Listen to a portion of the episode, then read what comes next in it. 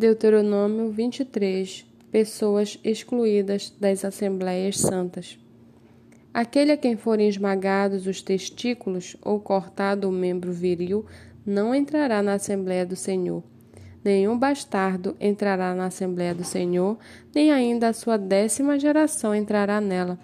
Nenhum amonita ou moabita entrará na Assembleia do Senhor, nem ainda a sua décima geração entrará na Assembleia do Senhor eternamente, porque não foram ao encontro de vocês com pão e água no caminho quando vocês estavam saindo do Egito, e porque contrataram Balaão, filho de Beor, de Petor, da Mesopotâmia, para amaldiçoar vocês. Porém, o Senhor, o Deus de vocês, não quis ouvir Balaão, pelo contrário, mudou a maldição em bênção, porque o Senhor seu Deus amava vocês.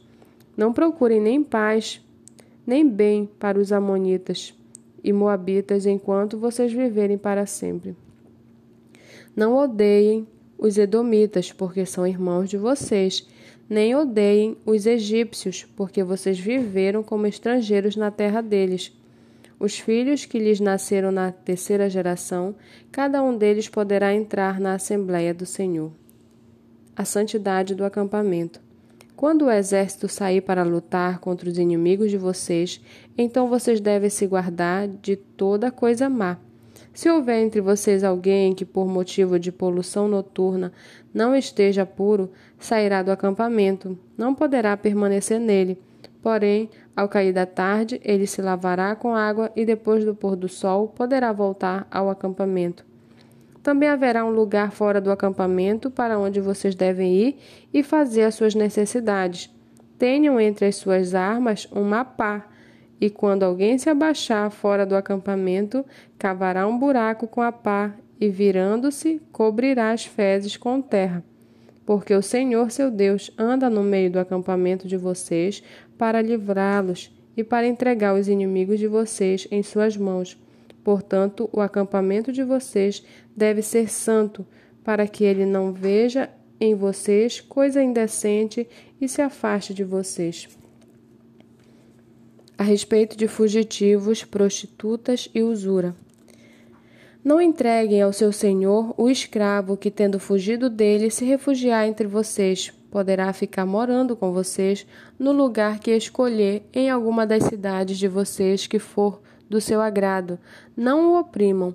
Das filhas de Israel não, não haverá quem se prostitua no serviço do templo, nem dos filhos de Israel haverá quem o fará. Não permitam que o salário pago à prostituta ou a prostituto por qualquer voto seja trazido à casa do Senhor, seu Deus, porque uma e outra coisa são igualmente abomináveis ao Senhor, seu Deus. De um compatriota vocês não devem cobrar juros ao emprestarem dinheiro, comida ou qualquer coisa que se costume emprestar com juros. Aos estrangeiros vocês podem emprestar com juros, porém aos seus compatriotas vocês não devem emprestar com juros, para que o Senhor, seu Deus, os abençoe em todos os seus empreendimentos na terra que vocês vão possuir. A respeito de votos. Se fizerem um voto ao Senhor, seu Deus, não devem demorar cumpri-lo, porque o Senhor, seu Deus, certamente o exigirá de vocês e vocês serão culpados do pecado. Mas se vocês se abstiverem de fazer um voto, não serão culpados de pecado.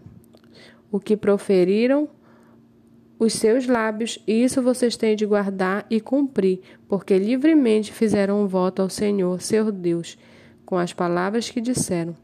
Quando entrarem na vinha do seu próximo, podem comer uvas à vontade, até ficarem fartos.